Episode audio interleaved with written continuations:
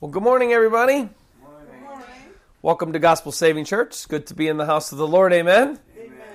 Praise be to God. Thanks for joining me here in my home in McKinney, Texas for Gospel Saving Church. And thank you guys from coming all over the world. You guys and gals coming all over the world from SoundCloud. God bless you. Welcome to Gospel Saving Church. Thank you for joining us here. It's a beautiful day in the Lord. It's a little rainy here in McKinney, Texas, but you know what? It's it's okay if it's rainy outside because we got the light of Christ within us. Amen. If we're saved and born again, the Bible says that we have the light of Christ within us. So even though it may not be light outside, it could be light within us. All right. Well, if you guys want to join me in a word of prayer, and then we'll get to our section of uh, our, our little thoughts from last week's message, and let's ask the Lord to bless our message and help our hearts to understand and help our ears to hear. As Jesus always said, those who have ears to hear, let them hear. So we let's pray today that the Lord would give us ears to hear his word today. Lord, thank you for this new day. Rainy or not, rainy or sunny or whatever, Lord. Rainy or sunny or windy or hurricaney, whatever it is, Lord. We're, we're, you're still on your throne, Lord. You're still in control. You're still strong. You're still mighty. You don't change, Lord God. I pray, Lord God, that we would have that resolve today, that we would stay strong in you, Lord God, and, and not change and be joyful, Lord God. No matter what the weather's like, Lord God, if we've got you, Lord, we have joy. We can have peace, and you're good, and, and you don't change, and your love, and your mercy, and your truth is all still there, no matter what bad things happen in our lives. So thank you, Lord, for this new day, and thank you for this new message. We praise you, Lord God, and we ask you, Lord God, as I just said just now, right before I started praying, Lord, which you heard me say it because you're always around us. Lord, I said that we need to pray that the Lord would give us ears to hear. Those who have ears to hear, let them hear. Lord, help us, Lord, today to have ears to hear, Lord, what you are speaking through your word today through Paul to Timothy, Lord. Thank you, Lord God, for these words, and they are um, uh, encouraging, but Lord, on the same token, they're they're sad because we're in the last days right now, and uh, it's it, it, we have perilous times right now, Lord. But help us, Lord. Help us, Lord, to draw near to you. Your word says, Those who draw near to you, you will draw near to them. So, Lord, help us draw near to you through faith. And help us just to trust in you and hold on to you, no matter how bad the times may get outside, no matter how perilous the times may become. Thank you, Lord. And we pray all these things and ask all these things in Jesus' mighty name. Amen. So if you guys want to turn, we're going to be in 2 Timothy chapter 3, verses 10 through 17 today. We're going to finish out chapter 3. We won't be in 2 Timothy much longer as we only have one more chapter past this, but we're going to be in 2 Timothy chapter 3, verses 10 through 17. Um, if you want to turn to that, you can turn to that. I'm not going to read just yet. I'm going to go through my thoughts from last week's message. The last days, religious imposters. So last week we talked about the perilous or evil days and why they are currently, because I believe we're in them now, and why they're going to be getting even more evil as, you know, the time goes on until Jesus Christ returns. And the reason they are evil and the reason they will be evil Uh, was because, of course, remember what Paul said that they will be full of the narcissistic, conceited, lover of sin people, right? We call that group of people that Paul talked about in last week's message the evil religious imposters. Remember, because Paul said they would have an appearance of godliness, right? Yet they'd still act in all those evil, conceited, sinful ways. Now, we also talked about how real Christians, right, are supposed to relate to them.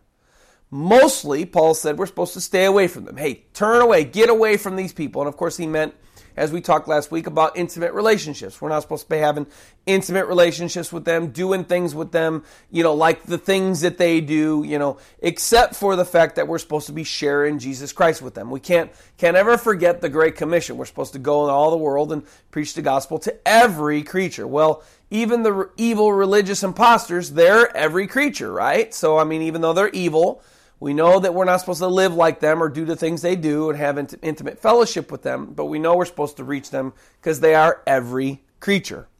So, just last thoughts on this teaching. It would be really easy, you see, because because they are so evil, And because remember we talked about last night, like how Muslims have this appearance of godliness, yet look at what they're doing to Christians. You know, look what the look at what a large you know portion of the Islamic people are doing to Christians. They're killing them and ISIS and so on and so forth. But just some thoughts on how you know not just just not only reaching them, but the Lord wants us to keep one last thing in our minds as we do have interactions with these people. Because you know, think about it. Most people that are listening to me right now, even in my well, most people in my home, even when we go out every day, we're going to be having interactions with these people. I mean, they're all around us, right? So, how do we treat them aside from trying to reach them for Christ? Well, in our relation to them, we need to remember that we need to love them. And we need not treat them with the same evil that they treat us with. Or, or don't return evil for evil, right? We are not under the covenant that teaches us eye for an eye anymore, right? This was in the old covenant, and people even took that out of context. Well, no, we're no longer eye for an eye. We're now love, right? God wants us to love people. Remember what Paul wrote in verses 24 through 26 of our last section. He said, And the servant of the Lord must not quarrel, but be gentle to all, able to teach, patient, in humility, correcting those who are in opposition, right? In humility, being humble toward these evil religious impostors, right? correcting them because they're in opposition. If God perhaps, listen, like Paul said, will grant them repentance so that they may know the truth and that they may come to their senses and escape the snare of the devil, having been taken captive by him to do his will. Remember, God wants to save them. Well, he's not going to be able to work on their hearts and save them if we're returning evil to them for the evil that they do to us. So we need to remember that no matter how they treat us, Love is not optional towards them for us. Remember my couple sermons ago, because God still desires to save them. So even as they treat us, God's kids, with spite, or they treat us terribly, or they're mean to us, or they kill us, just like ISIS is doing to Christians all over the world, we need to remember that we just need to love them and try to lead them to Christ and not hate them, nor return evil for evil.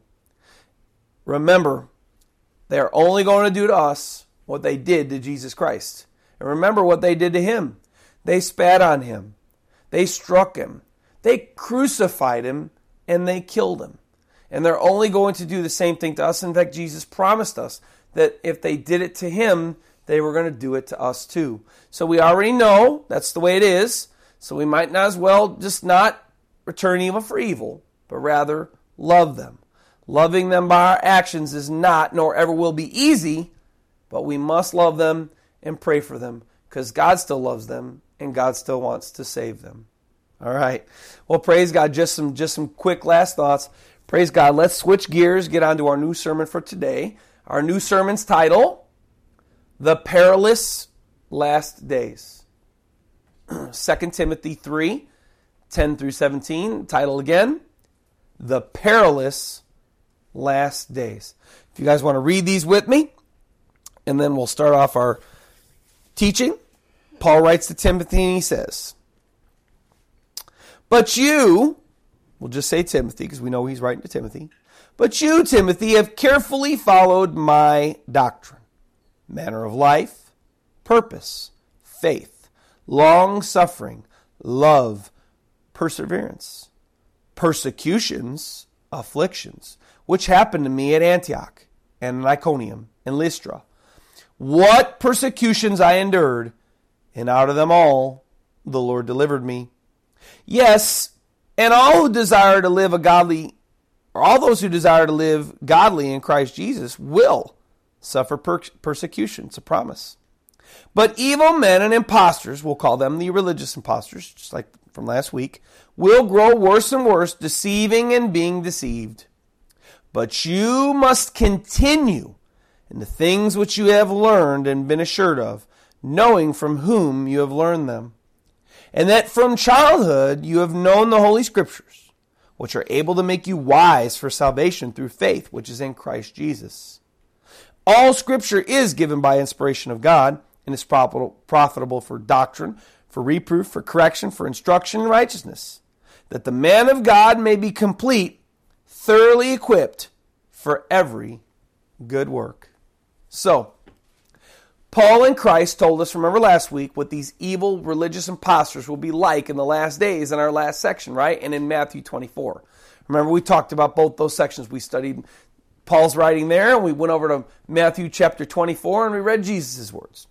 Remember, they said that they were going to be like, they were going to be self-consumed, they were going to be conceited, they were conceited, they were going to be lovers of self instead of lovers of God, blasphemers, full of hate, even killing Christians, etc., etc., etc. So it's good that we know how not to live and act, right, Christians? I mean, we know that the Bible condemns those type of actions, the same ones that the religious leaders are, or the, the, the you know, religious imposters act, right? Uh, people that live a lifestyle of those ways aren't going to be going to heaven. That's just simple as that. Jesus said, Matthew chapter 7, all who practice lawlessness shall not enter the kingdom of heaven. And those religious imposters, the ones that look religious, yet they act in all those evil ways, they won't be going to heaven unless they repent. Because the Bible says that nobody that practices sin inherits eternal life. That's right. Remember, no eternal life without repentance toward dead works or your sinfulness, your sinful ways of your flesh, and faith in Jesus Christ, just like Paul writes in Hebrews. Now, although Paul just gave us some really bad news in our last section about these, these, these bad last days, these terrible, evil last days, here he, he starts out in today's section of Scripture with some encouraging words to Timothy and us, telling us how we should live. Look back to verse 10. He says, But you, Timothy, and you could say us if, if we're this way too, but you, Christian or Timothy, have carefully followed my doctrine. That'd be his teaching. Paul had a teaching about the Bible, about the Old Testament, and about whatever had been written in the New Testament so far until this point in his life. He says, manner of life, purpose, faith, long suffering, love, and perseverance. He had he was commending Timothy. Good job, Timothy, for you've carefully followed all these holy, awesome, godly ways that I've lived. You've kept my teachings. You've done the things that I've said. Notice, though, how all these ways that Paul lived and that he commended Timothy for, carefully following, are diametrically opposed to the religious impostors' fleshly ways. It, it, it, you see here that Paul lived, uh, what he said here, he says, a manner of life. We know that Paul lived a holy life his purpose, his purpose was to share the gospel, so that would be denying self, sharing the gospel. His faith, which is trust in God, not trust in himself. His long suffering, well, that's not, that's, that's continuing to go even through the hard times. Long suffering. Think about that word. Love. Well, the opposite of that was hate, diametrically opposed to those religious impostors, and perseverance. All these ways that he was commending Timothy for here were completely opposite of the ways which the religious impostors lived, which was self, you know, self, self, self, blasphemers, disobedient to parents, unthankful, unholy, unloving, unforgiving, slanders, all hate and all against God and all against authority and so on and so forth. Now, one trademark of a saved person, this, you see this in the Bible, you see this in Bible teachings here, as Paul writes to Timothy here. One trademark of a saved person is the fact that they have power over sin. Bible says that once somebody's saved, once somebody's born again, that they're not a slave to sin anymore. We may still sin, but we're not slave to sin anymore. And one trademark of this saved person in the Bible is we don't become sinless as far as we don't never sin again, but the longer we live, remember my old saying, we certainly start to sin less. And Paul knew here, as he wrote to Timothy, he was commending him. Paul knew that Jesus Christ said, Deny self, pick up cross, and follow me. And that he meant that statement exactly the way he said it. Also, notice here that Timothy carefully followed the holy ways and the, and the faithful ways and the loving ways of Paul. And of course, then Paul followed the teachings of Jesus Christ. So we'll say that Timothy carefully followed Paul's ways and Christ's ways. Christians, we must take note of this.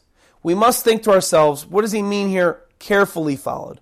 We must carefully follow Jesus Christ's teachings. Why? Well, although we may have power over sin, to not sin sin sure comes easy for our flesh. Amen. Unfortunately, sin is the first response of anything we do. We want the initial action of our flesh is to lash out, to sin. So we must carefully follow Jesus Christ's teachings because it's not easy to live a Christ like life. It's not easy to tell yourself, not yourself, but get it yourself, meaning the flesh part of yourself. It's not easy to tell yourself, no, hey, don't sin, flesh. Hey, don't do don't don't act that natural way. Don't, you know, when somebody's mean to you, don't just be man back. Oh, hold up. Stop. Hey, somebody swears at you, well, you want to just swear right back. Somebody cuts you off, you, know, you want to get them, cut them back. Yet, carefully following Christ in his holy ways, you say to yourself, whoa, wait a minute, put the brakes on, get the bit in the mouth, slow down, flesh, stop. Don't do that. You know that's not honoring to Christ. Uh, as I said, just because we may be born again doesn't mean that we naturally want to live holy, and it doesn't make it easy. But nevertheless, that's why Paul commended Timothy for carefully following his ways and the ways of Christ, of course. Living Christ-like life is so difficult sometimes. Listen to what Paul writes in 1 Corinthians 9:27. He says, "But I discipline my body." What I was just saying, get the bit in, get the bit in the mouth, right? But I discipline my body. This is something that notice it's an ongoing thing. It's not something I even did once. It's something I got to do every day. Jesus said in the Gospels, those who want to follow me must deny themselves, pick up the cross daily, and follow after me. I discipline my body, constant, by and bring it into subjection. Under what? What does he have to bring it into subjection? Well, the body wants to sin. Your body naturally wants to sin. He brings it into subjection, least when I have preached to others, I myself should become disqualified. What he's saying there is, I don't want to preach to others and then act in a contrary way. We know that's a religious impostor thing, right? A religious hypocrite, right? When we preach to others and yet do the same things ourselves, and we don't want to do that. And here, Paul praises Timothy for following his teachings and the holy ways of, of life carefully. That's important to note. We need to follow Christ and his teachings carefully. But that's not all Paul commends Timothy for. In verse 11, look what else he says. He also commends him for following him in his persecutions and afflictions. And then he goes on about himself, which happened to me at Antioch, at Iconium and Lystra, what persecutions I endured, which means they were really bad and he was commending Timothy. Hey, Timothy, I know you've followed me in these things too. Now, Timothy didn't go out and say, all right, I'm gonna, I'm gonna follow Paul in persecution. No. What Paul said, it's anybody that wants to live a godly life in Christ Jesus will face persecution. So Timothy was following the manner of life of Paul and following the manner of life of Christ. And what was he facing? He was facing persecution for what he was, you know, for what he was following Christ for. He was facing persecution and afflictions. Obviously, Timothy was the unfortunate recipient of the same kind of persecutions and afflictions that Paul had endured. And again, because he was, Paul commends him not for going through them, mind you. Paul's not going, all right, Timothy, go get into some more. No, no. Paul was commending him for his dedication to following his teachings and Christ Jesus through it all. It's not easy to follow the teachings of Christ when we're getting persecuted, especially for something we've done no wrong. We've done no wrong to the people that are persecuting us. We didn't go out and do some evil and then people are evil, you know, doing evil back to us. The, the, the, Christians in the Middle East, they're not going out there and attacking the Muslims and then the Muslims are just retaliating. No. Christians are living Christ like lives. And because of their belief and their following of Jesus Christ and who He is, the Muslims and other people in the world are coming against them for that. They're loving people. And yet these people are coming against them and attacking them and killing them. Even here in America, we face persecutions and so on and so forth through them in America here. So not as much as those guys in those Christians in other countries, but we face some here. And I don't go out and hurt anybody or, or mean to anybody or retaliate against anybody, but I love and I you know, share who I am in Jesus, and that just gets me in trouble. It's, it's a natural thing. All who desire to live a godly life in Christ Jesus will face persecution. Uh, sadly, persecutions and afflictions are part of the package when we really follow Christ. Did you know that if you follow Christ, if you're a Christian in our world today, you'll face some type of persecution or affliction from people of the world that are not saved. That really, if you're not saved, you belong to the devil. If you're not saved, if you're not born again, if you're not following Jesus Christ, you're the devil's puppet. You're not God's servant. Okay? So, it really here, most Christians in America that follow Christ face some type of persecution or affliction from people that are of the world, whether it be torture, death, imprisonment, harassment, opponents of Christianity trying to make you shut up about Jesus because they don't want to hear about Jesus. Those that are against the gospel, those that are against Christ, those that want to, they don't want to even hear you talk about Jesus at all. But nevertheless, Christians are facing persecutions from the unsaved all over the world. Now, as sad as it is, it shouldn't be a shock to us. It shouldn't be a shock to us. It is a shock to us when it happens. We're like, oh, oh my gosh, I can't. Why are they persecuting me? I'm just loving them. But yet, it, it is a shock, but it, it shouldn't be. We should expect it. Remember what Jesus said in Matthew 10 16. He says to the disciples, and well, nothing's changed. Behold, I send you out as sheep in the midst of wolves. Well, what do wolves do to sheep? Well, wolves eat sheep, wolves kill sheep, right? And Jesus said to his disciples, to us, I send you out in the midst of in the midst of wolves as sheep. Therefore, be wise as servants and harmless as doves. Paul even speaks about it here. Look at verse 12. He says this Yes, and all who desire to live godly in Christ Jesus will suffer persecution. It's a promise. If you live for Christ and you live an open life for Christ and you serve the Lord and you follow Jesus and you believe in Him, somebody's going to come against you for what you believe. It's just going to happen. Jesus promised it. Paul promised it. Paul lived it. Jesus lived it, Timothy lived it, I've lived it. It's just going to happen. That's just kind of what happens. Um, yet, as terrible and as scary as persecutions and afflictions can be when they happen to you, listen to what Paul says in the last sentence of verse 11. He says this And out of them all, the Lord delivered me. This is some good news, at least for uh, a little while anyway. While you may be going through persecutions now, Paul says here, and out of them all, the Lord delivered me. Is Paul saying that he'll never die?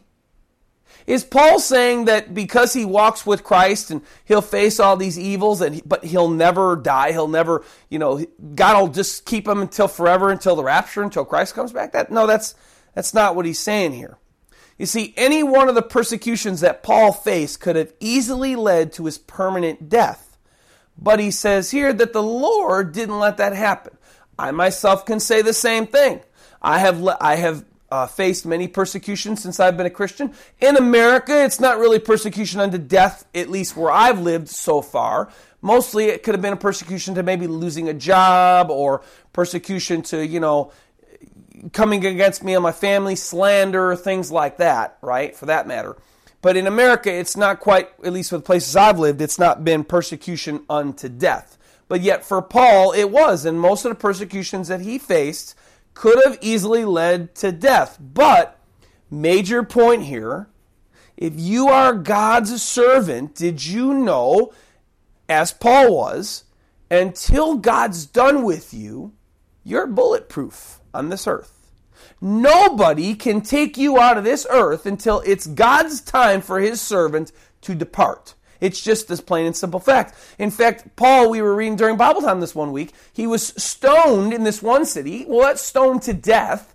Yet when the brethren gathered around him, he rose up because God wasn't done with him.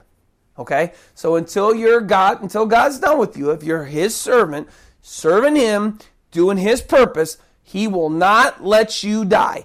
Christians will have terrible things happen to them but until God is done with them on the face of this planet doing his work, nobody can kill you. And God is always so faithful to me. I, I didn't even know this was coming this week, yet I got an email this week.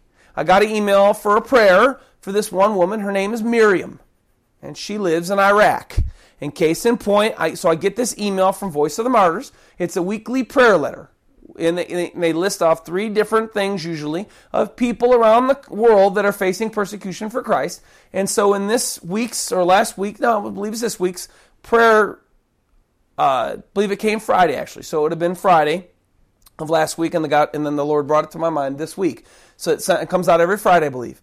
And in this letter, they one specific one that applied to exa- I read this and my mouth dropped open. God brought it back to my mind when I was talking about Paul this week in our in my sermon, writing about him. And in this Miriam, this this lady Miriam, M I R I A M, Miriam. And I'm going to read you her story. And and it's it's she's a modern day Paul. Okay, in a sense, she's a modern day Paul, and she completely fits exactly what God spoke to me here about being bulletproof. If, if you're serving God, nobody's going to take you out. I'm going to read to you about it real quick. Miriam, a 93 year old Christian woman, is the only believer left in her Iraqi village. Did you hear me? 93 years old, and she's the only Christian in her village that's left. In 2014, the self proclaimed Islamic State, ISIS, overran the village, forcing thousands of Christian, Christians, including her children and other relatives, to flee. They left, they fled. Yet somehow it seems that Miriam was led by God to stay, kind of like Paul. Paul. You know, God said go, Paul went, and God said stay, and Paul stayed. Well, Miriam obviously was told to stay by God. Well, here, Miriam has survived a series of a series of tragedies in her life involving the persecution of Christians and her village is still a very dangerous place to live. Some nearby Kurds have been checking in on Miriam from time to time and bringing her supplies. In addition, Voice of the Martyrs is helping her meet her needs through a local church planter. And they ask for prayer. And if you want got a prayer list, you should write this down. Please pray for Miriam's health, safety, and spiritual encouragement. Now, case in point, how is a 93 year old, 93 year old, last of her kind in her village, able to stay where she's at? How come ISIS didn't take her out? Everyone, you're a Christian in a foreign country. Everybody knows that you're a Christian. There's no, there's no hiding it. If you love Jesus, which Miriam does, she stayed and God protected her, and ISIS did not kill her somehow, and she stayed. Again, you are, if you serve God like Paul did, and you're his servant, you are bulletproof until God is done using her, as Miriam was, as Paul was. Paul did come to the point of his time being over on this earth shortly after this letter, as will Miriam someday, once God is done with her. But until that point, God will continue to deliver her, and as he delivered Paul from death, no matter what persecution that they face. That's this an awesome testimony of God's power and that the fact of if we do really serve God, that no matter what, even though we may go through evil, God will keep us. He'll help us. He'll strengthen us. He'll get us through and He'll protect us. And He won't allow us to be destroyed completely. He may allow us to go through the persecutions because that's what He promised, but He'll keep us, and that's encouragement. And that's encouraging. It should encourage us today. So, anyway, getting back to these persecutions and afflictions Christians should expect, as even Marion has seen, or Miriam, excuse me, has seen. Look at what Paul writes to us next in verse 13. He says, But evil men and impostors will grow worse and worse, deceiving and being deceived. What can Christians expect from these evil people that Paul's talking about in his day that they were coming in the last days? Well, I can think of a few things. Paul names them off here. I can think of these evil people are going to bring persecution, they're going to bring affliction to us, and they're going to bring us false teachings. Exactly what, in fact, to deceive us. That's what they're going to do. They're deceive themselves, and they're bringing these false teachings to deceive us. And really, Paul informs Timothy and us here that unfortunately, the dangers for Christians will not be getting any better as the last days progress. But really, they'll be getting worse. So it's not good news in a, in a sense, but it is good news in the fact that as we see these persecutions come more, we know that the end draws near. And since today, April 2016, we are in the last days, I believe, that Paul speaks about in uh, 2 Timothy 3.1, the very last days of this creation, we Christians need to be ready for terrible persecutions and afflictions and false teachings to try to deceive us. Now, I'm already seeing this horrible persecution by ISIS in the Middle East. And you, you gotta have you gotta have no eyes and no ears and and be in a coma to not know what's going on in the Middle East with ISIS. I, I, see it happening, in case you're not familiar with the refugees in Europe. The refugees are overtaking Europe and they're Muslims and probably ISIS too. And unfortunately, what am I seeing on the false teaching side? Well, I'm seeing Africa in terrible, terrible apostasy and false teaching. I'm seeing America plagued and inflicted by false teachings and false doctrines and false you know, denominations all over the place. So, as I said, I, I believe it's already here. Uh, as I said last week, I believe we're in the last days right now. One thing that we're not seeing too much of in America, and in this, I want to warn us today in, in this message is, is Christians. One thing we're not seeing too much of in America is the persecution, torture, and death that our brothers and sisters are facing, like by ISIS, you know, or in, in the Middle East and other parts of the world. Uh, so I want to encourage every Christian in America uh, that, that's listening to this message, uh, although it's not a, you know, it's not a woohoo, it's not a, something to get real excited about, but I, I do want to encourage you. I want to ask you a question. Are you ready to die for your faith like your brothers and sisters are in the rest of the world? Because I think we're overdue. I think right now we got the false teaching side. I think pretty soon it's going to come here. And I think pretty soon every loving, every person that loves God, every person that loves Christ is going to face the question of, are you going to die for your faith?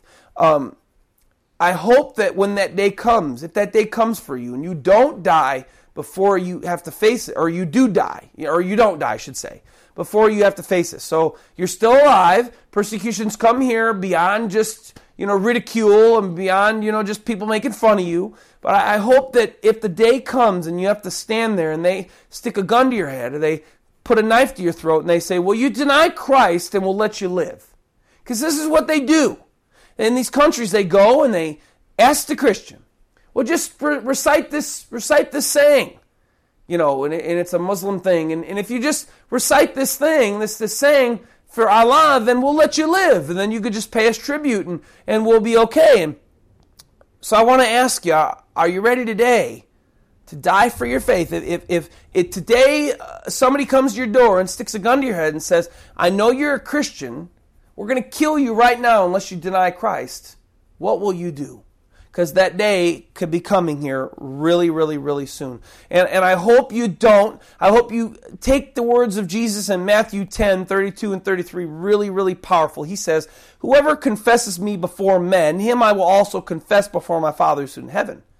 But whoever denies me before men, him I also will deny before my Father who is in heaven. That means Christians if they come to kill you because you love, follow, and believe in Jesus Christ, and you reject Jesus, you deny him to save your earthly life, then that means that you're going to die someday no matter what. Everybody's going to die.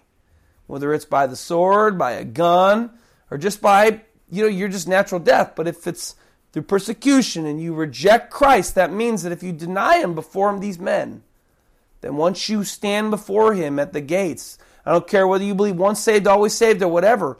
Christ said there, I won't let you in. If you deny me before men, I will deny you before the Father. And don't forget what he says. We always take that scripture has multiple meanings. Jesus says in Matthew 16, 25, For whoever desires to save his life, he's talking about your earthly life there, will lose it, his eternal life. So if we want to save our earthly lives, the few more days that we have, and by denying him, then we will lose our eternal life. I just want to warn you. So if you deny Jesus Christ to save your earthly life, he won't grant you eternal life. Christians, you've been warned and you must be ready. We must be ready. We can't think that this persecution unto death is coming the rest of the Christians all over the world, and yet we're in this special bubble because America's falling apart and falling into sin more and more every single day. God's protection upon America is slowly going away. So we must be ready for what could happen. Christians, we must be ready. Now look at what Paul says to Timothy next in verse 14. He says this, But you must continue in the things which you have learned and been assured of, knowing from whom you have learned them. He tells Timothy he must. Notice he uses the word must there.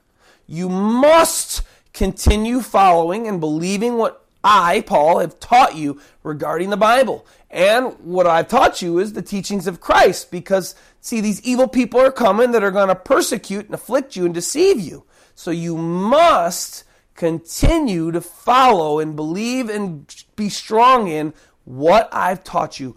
Why would Paul say this? Why would Paul tell Timothy, you must continue in the things? Why? I mean, what? That's that's pretty powerful. You must do this, lady or guy or whatever. That, that's a very strong statement. You must. We see proper doctrine or teaching and belief of the Jesus Christ of the Bible makes or breaks a person's eternal life. Why, you say? Well, if people believe a false doctrine or false doctrines of Jesus Christ in the Bible and their teachings on salvation, so they believe false teachings of salvation and false Jesus or a false Jesus or false things that the Bible says, and they twist them, then what they do is, is if they start to believe the false stuff, they stop knowing the real Jesus Christ of the Bible and they stop knowing his true teachings and his true salvation because Jesus taught about salvation. The Bible talks about who Jesus is. Jesus has certain characteristics just like you or I do. You can't just claim that Jesus was uh, some spaghetti monster and, you know, he lives in a nth dimension and, and he's got four heads and, and seven arms. That's a different Jesus. That's a different Jesus. And so if we don't believe the Jesus of the Bible, then we're not believing the Jesus that saves. Okay, that's important. Um, only the Jesus Christ of the Bible and the way he taught us to be saved can get us to heaven. Um, how could false teachings of Christ and, and, teachings on his salvation cause Christians to walk away from Christ? Well, just look really quickly at just a few of the false teachings that we have here in America. We've got the Jehovah Witnesses, which teach that Jesus Christ is just an angel. And, and they teach that there's no hell and that they teach that when a, a, sinner dies, he's just annihilated. So there's no hell. There's no punishment for your sin. You just die, and when you die, you're just if you're not, you know, you just get annihilated if you're not if you're not saved, if you're not part of the, uh, you know, if you're not one of God's Jeho- you know Jehovah's children. You got Mormons who believe that Jesus Christ is Satan's brother. And they don't believe that anybody goes to hell either. They believe that people will just walk on new heavens and, or, and a new earth, and, and only the really, really, really bad, evil people that well they'll they'll be destroyed. They don't, but there's no hell. They don't believe in hell. Different Jesus. We got the Catholics who don't believe, who believe we need to work our way to salvation. We need to do a whole bunch of good works and, and be good people and we need to do all these good things and pray the rosary and, and do all our, you know, our penance, our penance and, and, and do all these things to earn our salvation. And yeah, yeah, yeah, Jesus. Well, hey, we got Mary for that. We'll just go to Mary, and then Mary will go to Jesus, and then we'll be okay. And then we'll go to the saints, and they can go to Jesus for us, even though there's only one mediator between God and man, the man Jesus Christ. And you got and you got Calvinism here, where only the elect get saved. Only those that God predestined and foreordained and chose that they would be saved before the foundations of the planet. And those poor other saps and suckers, well, they don't they don't get to make it because you know what? God just chose them for hell. In fact, He made them for hell. Well, how do I know I'm an elect? How do I know I'm not an elect? I don't know. It leads to confusion, destroyed lives. People get, you know, people get confused. We got the Church of Christ again. We got, I got to work for my salvation. I got, I must be baptized. And yet the thief on the cross, he didn't count. Even though the thief on the cross wasn't baptized, Jesus said, "You're still going to be with me in, you know, in paradise, no matter what." Even though he wasn't baptized, and yet there, that doesn't make sense. I got all these false teachings, all these false ideas of Jesus Christ, and yet we don't. The Jesus Christ of the Bible claim to be God claim to be God's son, claim to be the only way to heaven, claim to be the creator of all things, right? And this is where if we don't worship and serve him and, and know of him and who he really is, this is where it can lead us away from the true path. Paul writes, verse 14 to Timothy, because he remembered the words of Jesus Christ to his original disciples when he was talking to them about these same persecutions and deceptions that were coming in the last days. Matthew 24 13. But only he who endures to the end shall be saved. And what he's talking about is enduring in your faith, enduring in what I taught you, enduring until the end, following me. Not just oh, having a belief in Him, and then, oh, a, a, a, very common false belief of salvation today is, I just had this belief in Jesus. Oh, I just believe in Jesus, and I prayed when I was in youth camp, and I got saved, and then I'm good to go. I'm, that's it. I got my, I've got my get out of jail. I got to get my hell out of, I got my get out of hell free card and I'm good to go for good. That's I just believe in Jesus, and that's not what Jesus taught at all as far as how someone gets saved. So he who endures to the end must be saved, which means that if Timothy didn't continue in the true biblical doctrine and faith of Jesus Christ and the way of salvation that Jesus Christ taught, that he would not endure. If he didn't endure, he would not attain eternal life. You see, Persecution and false teachings were there then, in Paul's day, Timothy's day. Harsher persecution and more false teachings were coming, and Paul knew that if Christians didn't stay grounded in the Jesus Christ of the Bible and his salvation, they'd end up not getting into heaven. And the same goes for us today. The only thing that's changed for us today, Christians, there's only one thing that's changed for us today, April 2016, and that's we are now fully in these last days, which Paul writes about here, which means that we need to be very careful to know and follow the Jesus Christ of the Bible and his teachings on salvation. What is the number one way that a Christian stays strong in Christ and the Bible and his teachings, his salvation and in their faith and continuing to follow Jesus and away from the false teachings? What's the number one way? Read verse 15. Paul tells Timothy, and that from childhood you have known the Holy Scriptures, which are able to make you wise for salvation through faith which is in Christ Jesus. Through what? Through the Holy Scriptures of God. We know that the Bible says that it gives faith. God's Word brings people faith. And this is how we remain in the faith, how we remain strong in God, how we keep our compasses headed north is we get into the Word, which tells us about God, because it's God's breathed words. It's as if He breathed them Himself. We're going to read that next. An idea, something to help us understand uh, about how important staying, keeping your mind on the Bible is, is think about it like this. See, Paul said the Bible, the Holy Scriptures, are able to make you wise for salvation. That means if we keep our minds and our eyes on the Bible, then we're going to, you know, if we focus on them and do what they teach us to do and follow the Jesus Christ of the Bible, then we're going to be getting to heaven if we do what they say, right? Well, think about it like this. You don't go to Mario, the Italian chef, to learn how to build a house, right? I mean, maybe he knows how to do some construction, but his specialty is going to be making Italian cuisine. Mario, the Italian chef, is not going to probably know how to build a house. So if you want to know how to build a house, you go to a who? You go to a carpenter, right? A carpenter builds houses. A carpenter knows how to, you know, do things of the construction of a house. Well, the same thing goes if you want to know who Jesus Christ is. And if you want to follow him and you want to know what he taught on salvation, if you want to know these things, to, and to follow him appropriately and who he really is and what he taught on salvation, then you go and learn from his word that he taught through the book that he inspired. This is a big one. A lot of the things that the false religions that uh, uh Christendom, I would say, teach people, one of the things that they're big on is not getting their people into the Bible. They want you to go just to listen to their sermons. They don't want you to get in depth in the Bible and to read the Bible for yourselves, because if you read the Bible for yourselves, by golly, you'd actually hear God's word and you'd actually could hear what they're teaching that's not right. And then, you know, therefore you wouldn't be under their thumb anymore. So you don't go to people to learn about God and Christ and His ways. You go to the horse's mouth himself. You go to God's mouth himself, and He inspired the Word himself. Look at the first sentence of verse 16. Paul says, All Scripture is given by inspiration of God. What is he saying? What is inspiration from God? Well, think of it like this God's Word, the Bible, is God's very breathed Word. It's, it's as if He you know, we know man wrote the Bible, but we know that here by what Paul says here, that God basically breathed into their ear and kind of made their hand write the things that they were supposed to write on those pages where we get our Bible from. God's Word is inspired by God. If we want to know who God is, if we want to know who Christ is, if we want to know how to follow Christ, then we got to get in His Word that He inspired and go to Him for direction.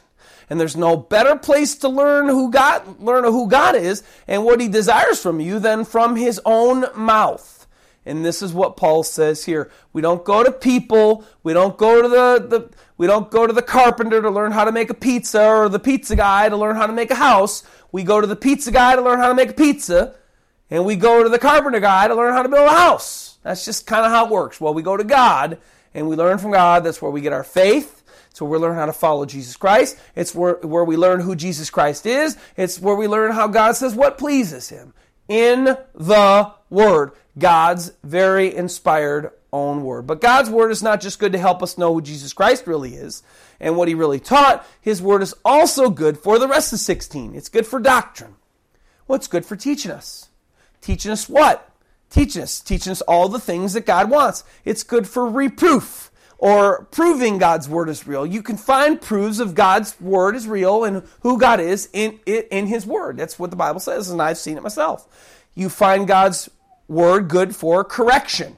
When somebody's in error and somebody comes at you, what do you do? You go to the word. Well, you know the word of God says this, this, and that, and this, and that. You say this. Well, no, you go back to the word of God. It's good for correcting, correcting somebody who believes falsely. It's good for instruction in righteousness. What? A guide to teach God's kids how to live righteously. God expects, be holy for I am holy. That's what God says. That means that if we come and follow Christ, God expects us to try to live according to his ways. Doesn't mean that we're going to live perfectly according to his ways, but it means that God expects us to try, to make that our goal. So God's word is good for instruction in righteousness, teaching us what God expects, how God expects his child now to live. And Christians need to also know these things in God's word because of verse 17, that the man of God may be complete, thoroughly equipped for every good work. So we need these words. We need God's word so that he, we can be strong and faithful followers of Jesus Christ and what he taught us and how to please God, how to live holy, uh, how to have eternal life, just to name a few. And also so that we can face these persecutions, these afflictions. And so we can know these false teachings. We can pick them out because I can pick out a false teaching from a mile away. I always find myself listening to them as I listen to modern Christian worship music. I kind of listen. I want, and as I listen, I hear things and I go, oh, they believe that doctrine. Oh, oh, they believe that doctrine because um, my mind is always my mind is on the Word of God, when I'm hearing godly things, I'm trying to pick out the God, the true Word of God versus, oh, I know this doctrine, they believe that doctrine. So God's Word is good for us. It's, it makes us strong soldiers. You see, God wants His children, those that are really His, those that have decided to follow Him, to be soldiers in our faith for Him. He doesn't want us to be wet noodles. He wants us to be strong soldiers. Not weak and wimpy, but strong soldiers. Ephesians 6 10 through 13, Paul writes, Finally, my brethren, be strong in the Lord and in the power of his might. Put on the whole armor of God, that you may be able to stand against the wiles of the devil. For we do not wrestle against flesh and blood, but against principalities, against powers, against the rulers of darkness of this age, against spiritual hosts of wickedness in the heavenly places. Take up, therefore, the whole armor of God, that you may be able to withstand in the evil day, having done all to stand. Paul knew that these evil days were coming. We're living in these evil days right now. Christians, we need to be strong soldiers for Christ in God's Word, not wet noodles. I thought about naming the, the sermon that, but I wasn't sure because there's so much here. There's so much here. But, but in, you know, just in recapping, Paul says in verse 13, evil men, just in general as a whole, think about that, and imposters. He, he didn't put evil men and imposters together. They're both evil, but evil men just meaning evil men in general and imposters or, or religious imposters, like I said last week, will grow worse and worse, being deceived and deceiving people and bringing persecutions, afflictions against the children of God in the last days. And I believed ladies and gentlemen, that we in 2016 April are seeing those last days right now because we're seeing all that Paul talked about and we're seeing all that Christ spoke about in Matthew 24 right now. And Paul's advice to Timothy is advice that we need to take right now. All Christians, how do we overcome these evils that are coming against us right now? Verses 14 and 15. We must continue in the true biblical teachings of the Bible that the Bible alone teaches us. Sola scriptura, the Bible itself. Learn the Bible and hold on to the Bible and get it in you deep, deep, deep. Learn it more, more, more, more, more. And don't stop. We must continue in these things and know in the Holy Scriptures well, which can make us wise through sal- or for salvation through faith in Jesus Christ, the Jesus Christ of the Bible. Christians, my brothers and sisters, the times are perilous, as Paul said in chapter 3, verse 1. It's a hard time to be a Christian. It's not going to be getting any easier as the unveiling of the Antichrist is almost here. Eh, he's almost going, he's about to be revealed. And the return of Jesus Christ is going to follow that. And, and on all that I said, I, I just have just an exhortation to all my true brothers and sisters in Christ out there that are listening to this message.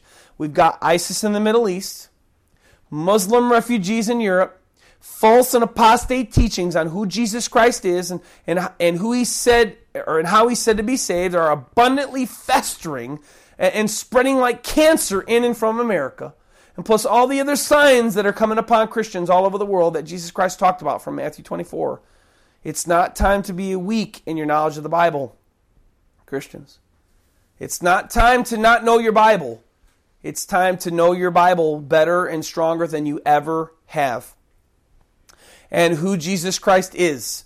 We need to know who he is and stand firm on who he is and stand firm on what the Bible says about him. It's time to be strong and not a wet noodle for God. For the evil men and religious impostors Paul wrote about, listen to me, please.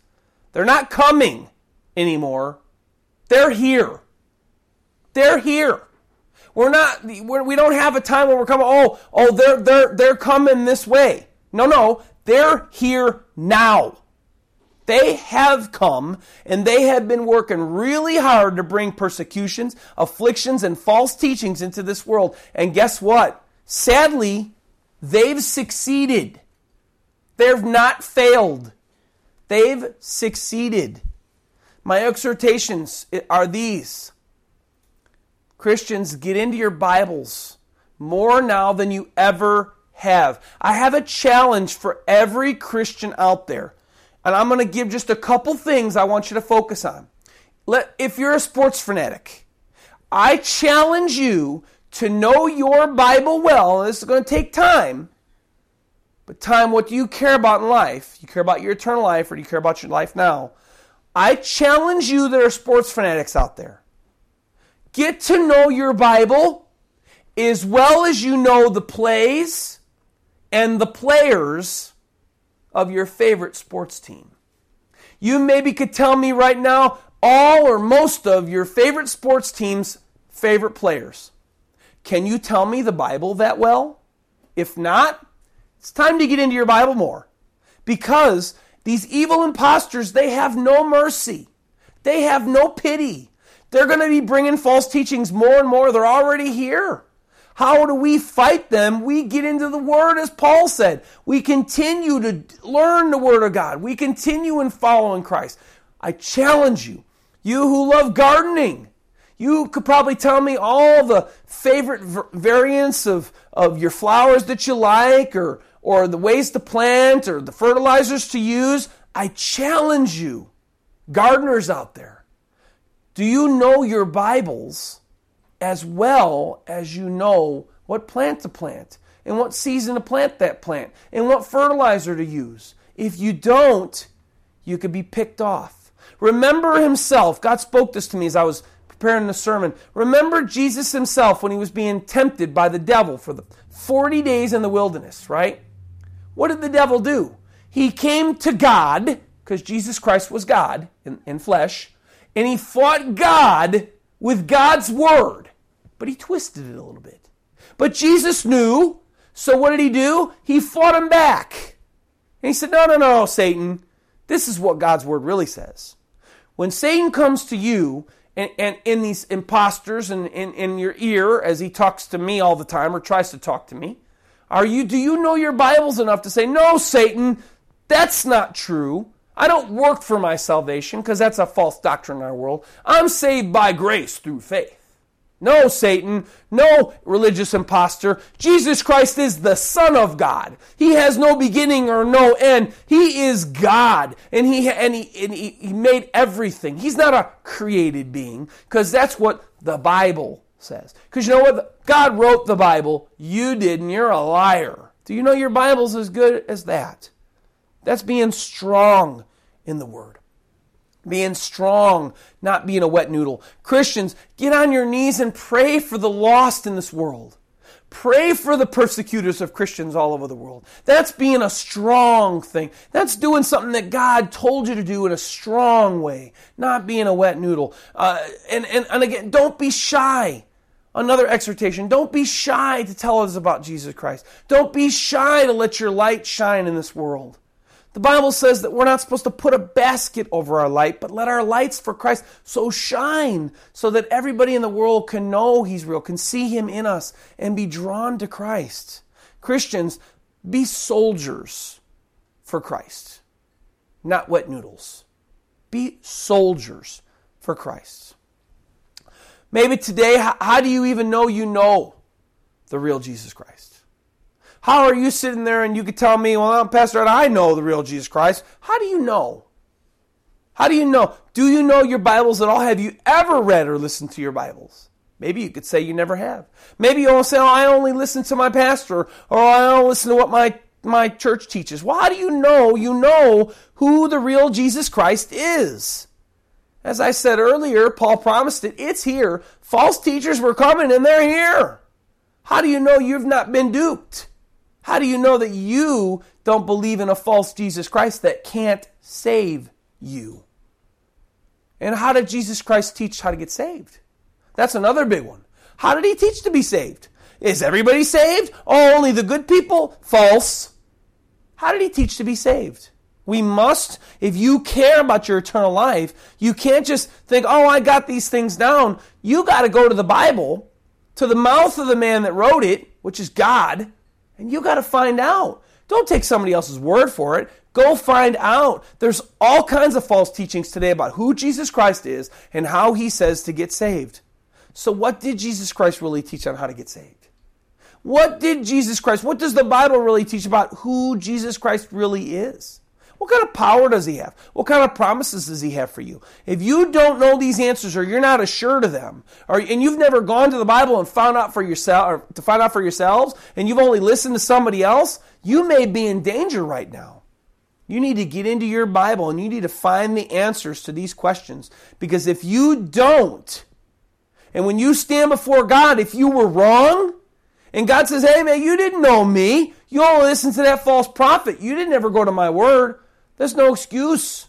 It's the point of man wants to die, and then they're judged. That's it. There is no, oh, I get another chance to go back and make it right. No, no. I'm sorry.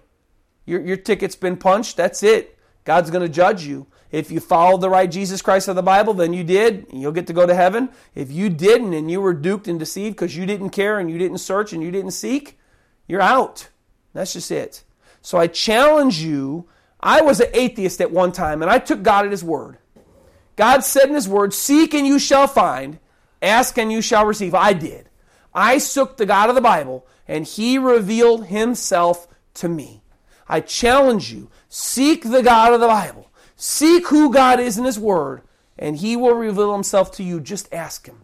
Lord, who are you? And get into His Word and find out because you don't want to die and not be ready. Let's pray. Thank you so much, Lord God, for this message. Thank you so much, Lord God, for your word. Thank you so much, Lord God, that your word is able to keep us wise for salvation, Lord. Your word is able to make us wise for salvation, Lord God. Nothing else is. Nothing else is. Not a man's opinions, Not the world's wisdom of you, but your word is able to make us wise for salvation. Lord, please, the people that are listening to this message, get them into your word. Please get them ground into your word. May they either be strong Christians or strong seekers of you, and may they be strong soldiers for Christ or those that are turning to you and letting you save them. But get people into your word, Lord. Please defeat the devil. To everyone that's listening to this message in their lives, defeat the devil. And Lord, bring them to Christ or get them stronger in you. Please, dear God. I pray for all those that are listening, Lord that they would be headed to you, and that when they meet you face to face, you'd say, Well done, good and faithful servant. Enter into the joy of your Lord. I ask these things in Jesus Christ's mighty name. Amen.